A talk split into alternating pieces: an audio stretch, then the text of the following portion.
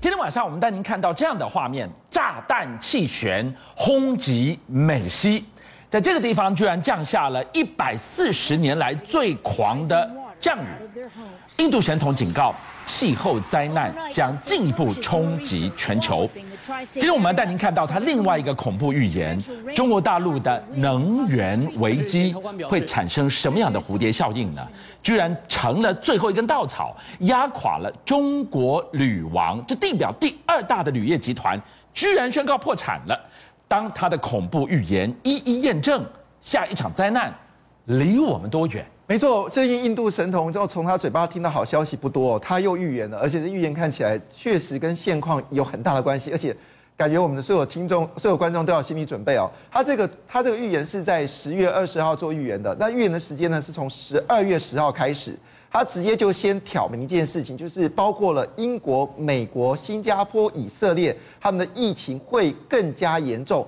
而事实上，我们都知道这几个国家现在是疫，就是打疫苗最多的一个人口。那我们仔细来看哦，哎，这个数字真的有一点点让他觉得不用等到十二月十号，因为现在就已经发生了。我们先来看英国，英国除了出现了新的变种病毒之外啊，事实上他们最新一天单日哦确诊人数已经超过了五万三千人哦，这个人数相当的可怕。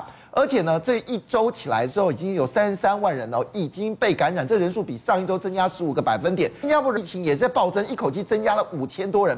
现在的状况是什么？新加坡政府政府都不知道为什么突然之间人数会增加，他们现在只能含糊其辞，好像说是外来人口什么之类，他们到现在还抓不到为什么人数增加当中。那更不用说以色列现在加码在打第三剂哦，到底这疫情会不会失控？这幸好还只是英国、美国、新加坡、以色列问题，但气候的问题恐怕并不那么单纯哦。他说，这个这个我们说的印度神童阿南德指的说，从现在开始到二零二二年哦，全世界要有心理准备哦，大灾难、天然大灾难正在开始。好，这是他的预言。可是呢，没想到他的预言呢，被这个《Science》的这个杂志呢给证实了。事实上，《Science》杂志呢是在这个二零二零年早就预言了、哦。他说，身为二零二零年出生的的年的人口，将是比一九六零年更加辛苦。你知道有多夸张？那数字相当可怕。我们念给大家听哦。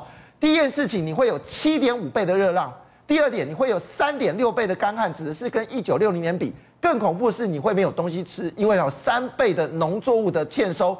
更可怕的事情，如果你你没有遇到干旱，你没有遇到欠收，你遇到热浪，你会遇到二点八倍的洪水跟两倍的野火。所以杰明刚提到了科学期刊提出了这个惊人的预测：二零二零年出生的这个世代，水深火热，我们是急速的往灾难奔去吗？没错，我们知道最可怜的就是加州，加州要不是野火，要不就干旱，要不然就缺水。但是呢，你缺水完之后，这状况是什么呢？我们知道今年夏天这个加州很缺水，你看到没错，这是加州，这加州你看满满的水，这车子竟然在水上进行。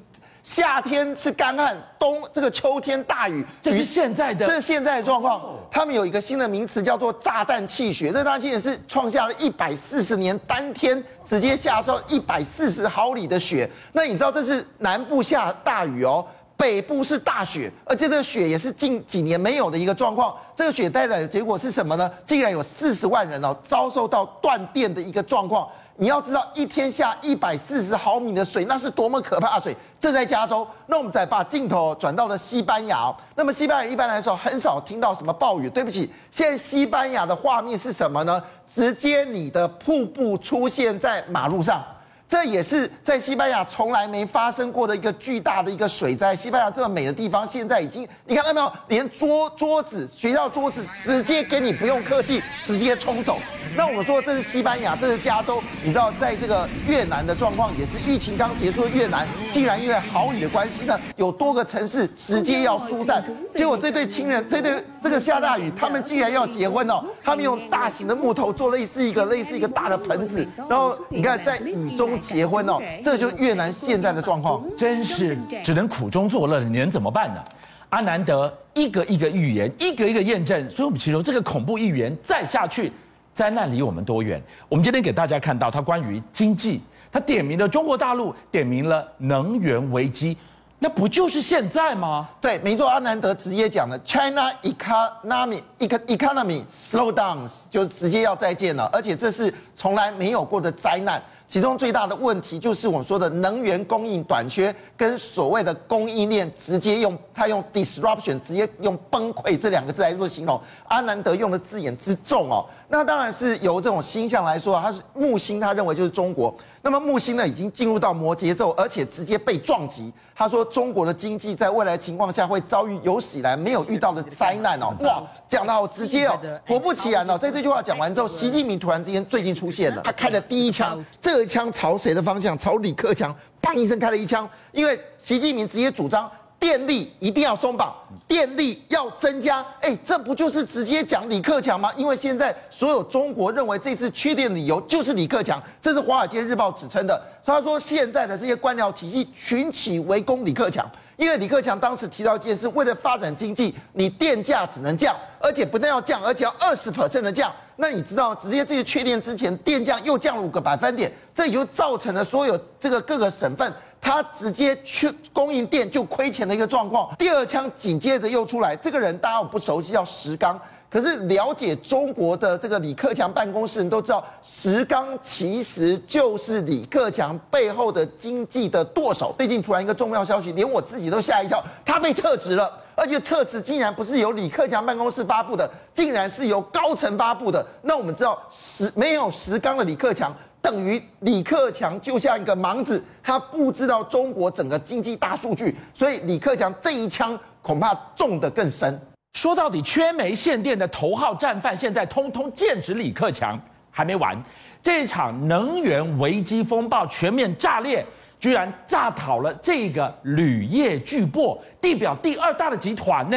第二表第二大集团，全亚洲第一大的铝业，中国有色金属的霸主，而且也曾经是中国在东北部最有钱的人。他的名字呢，就叫做刘忠田。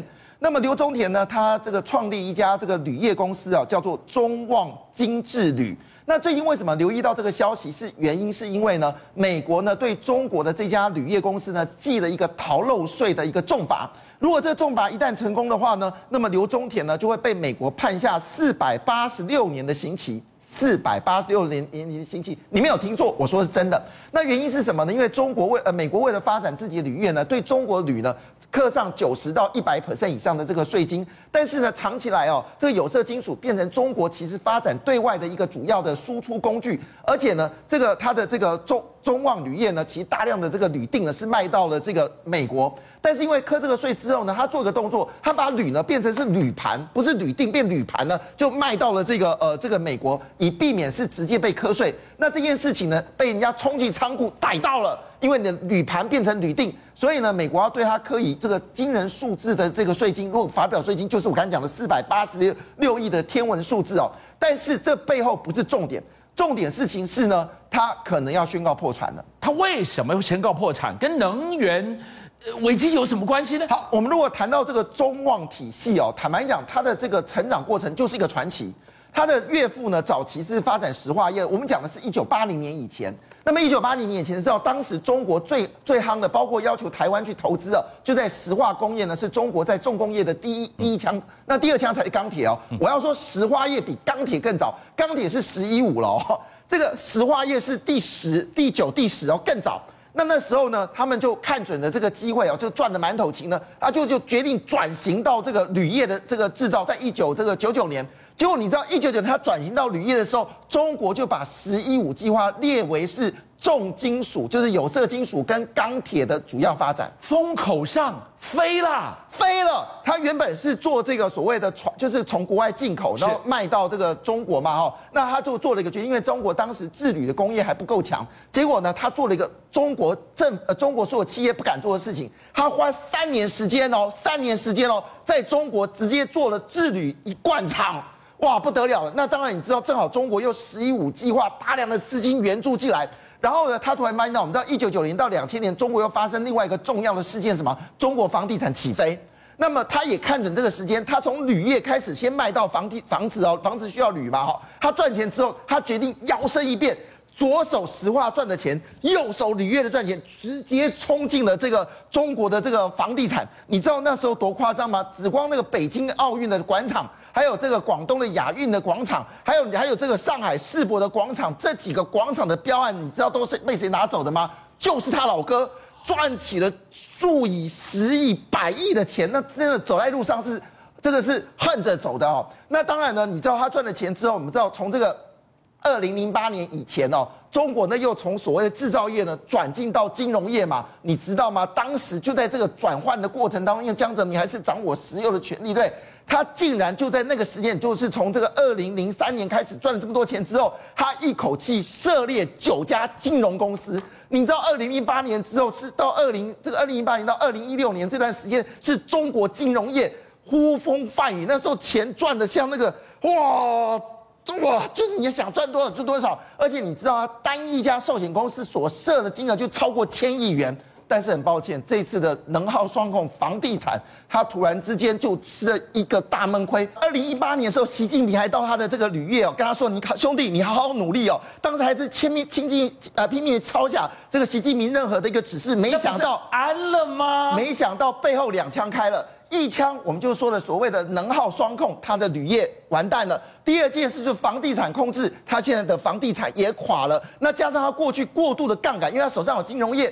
整个所谓的摧枯拉朽，竟然习近平前面跟他说兄弟努力，后面砰砰开两枪。对不起，这个中国全世界第二大铝业，恐怕在习近平手上将要消失掉了。邀请您一起加入五七爆新闻会员，跟俊相一起挖真相。